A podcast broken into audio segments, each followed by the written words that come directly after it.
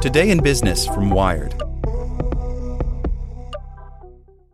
This podcast is sponsored by Ramp. Are you the decision maker in your company? Consider this. For the first time in decades, there's a better option for a corporate card and spend management platform. Meet Ramp, the only corporate card and spend management system designed to help you spend less money so you can make more. Most corporate credit cards offer points as incentives, but those points amount to less than their worth in real cash value. Ramp's business cards offer you cash back, real money in your pocket. Plus, you control who spends what with each vendor. And Ramp software collects and verifies receipts automatically, which means you'll stop wasteful spending and close your books in hours instead of days. Businesses that use Ramp add up to 5% to their bottom line the first year.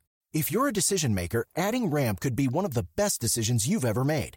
And now get $250 when you join Ramp for free. Just go to ramp.com slash easy. Ramp.com slash easy. R-A-M-P dot com slash easy. Cards issued by Sutton Bank and Celtic Bank members FDIC terms and conditions apply. As a longtime foreign correspondent, I've worked in lots of places, but nowhere as important to the world as China.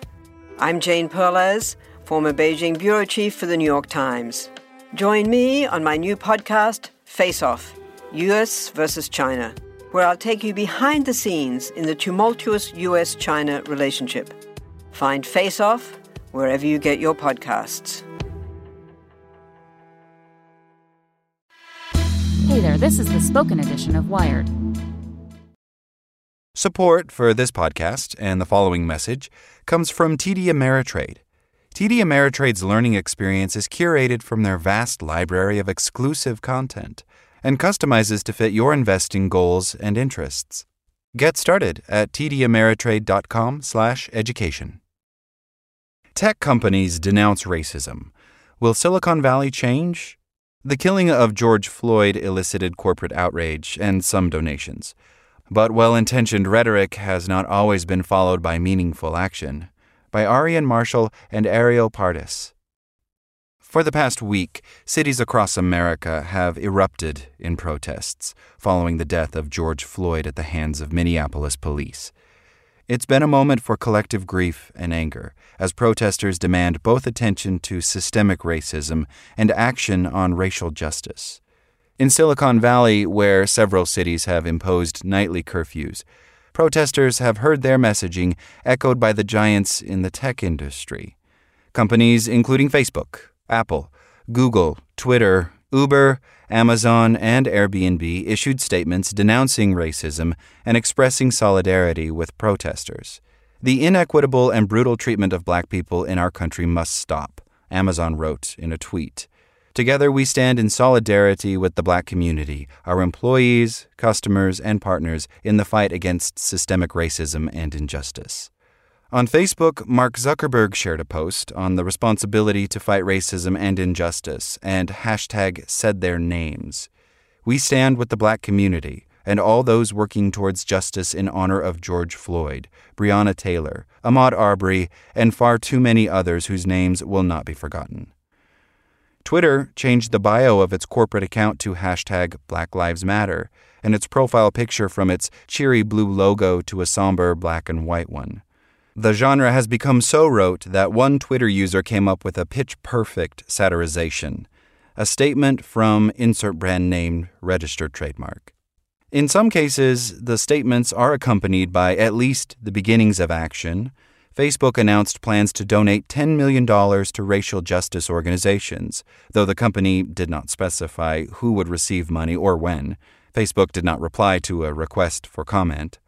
Apple and Google each pledged to donate to the Equal Justice Initiative, which provides legal representation to the falsely imprisoned. Both companies offered to match employees' donations.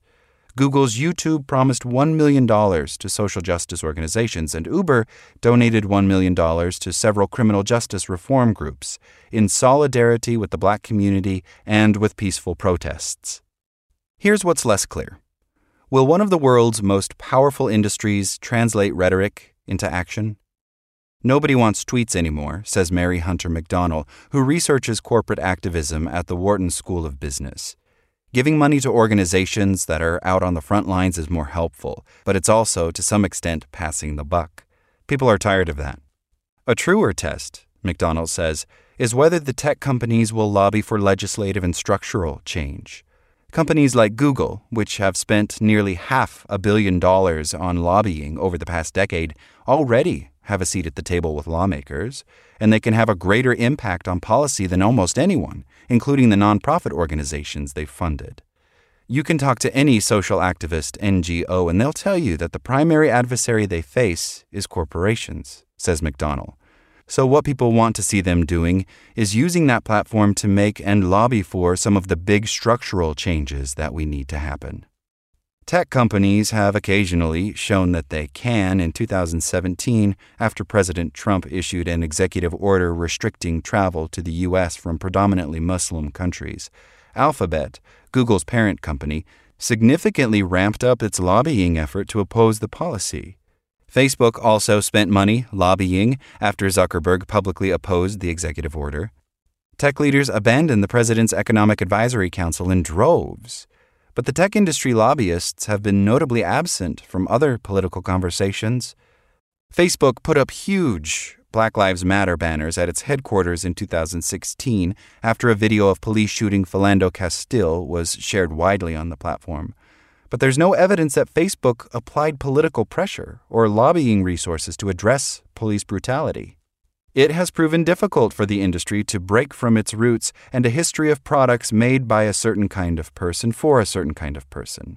For one, the companies have pledged in recent years to devote money and attention to initiatives to diversify their overwhelmingly male, white, and Asian workforces. But Google reported last year that just 5.5% of its 2019 hires were black, compared with 4.8% the year before. The company did not immediately respond to a request for comment. Facebook has almost doubled its number of black employees since 2014, but the number still sits at 3.8%.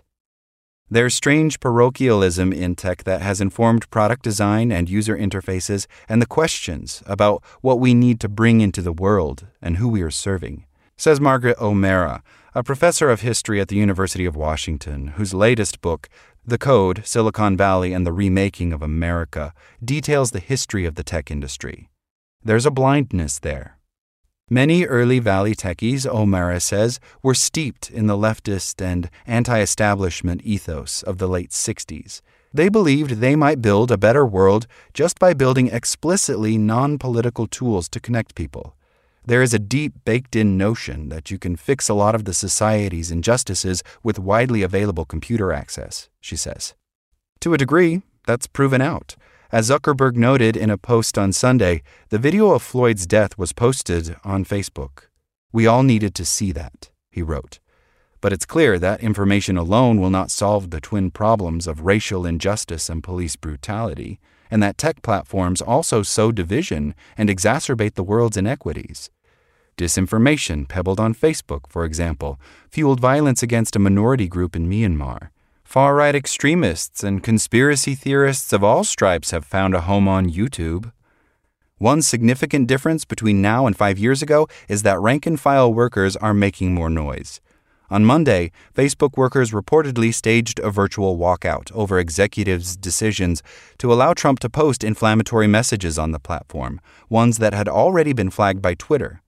Some employees even posted their own statements, though they lacked the gloss and somber JPEGs of their bosses' statements. I'm deeply disappointed and ashamed in how the company is showing up the world right now, one Instagram employee wrote on Twitter, urging others to use their Zuckbucks to show solidarity by walking out of work. The talent is the most valuable asset these companies have, says O'Mara. It's why they fall over themselves to provide snacks and perks and $1,000 office chairs. Enough clamoring from them just might change the world. Save big money on everything for your next project at Menards. Spring is here, making it the perfect time for outdoor projects. Suncast storage sheds are an excellent solution for protecting outdoor lawn and gardening tools. They're easy to assemble, and the all weather construction provides water resistance and UV protection. Save big on Suncast storage sheds. View our selection of Suncast products today in store and on Menards.com. Save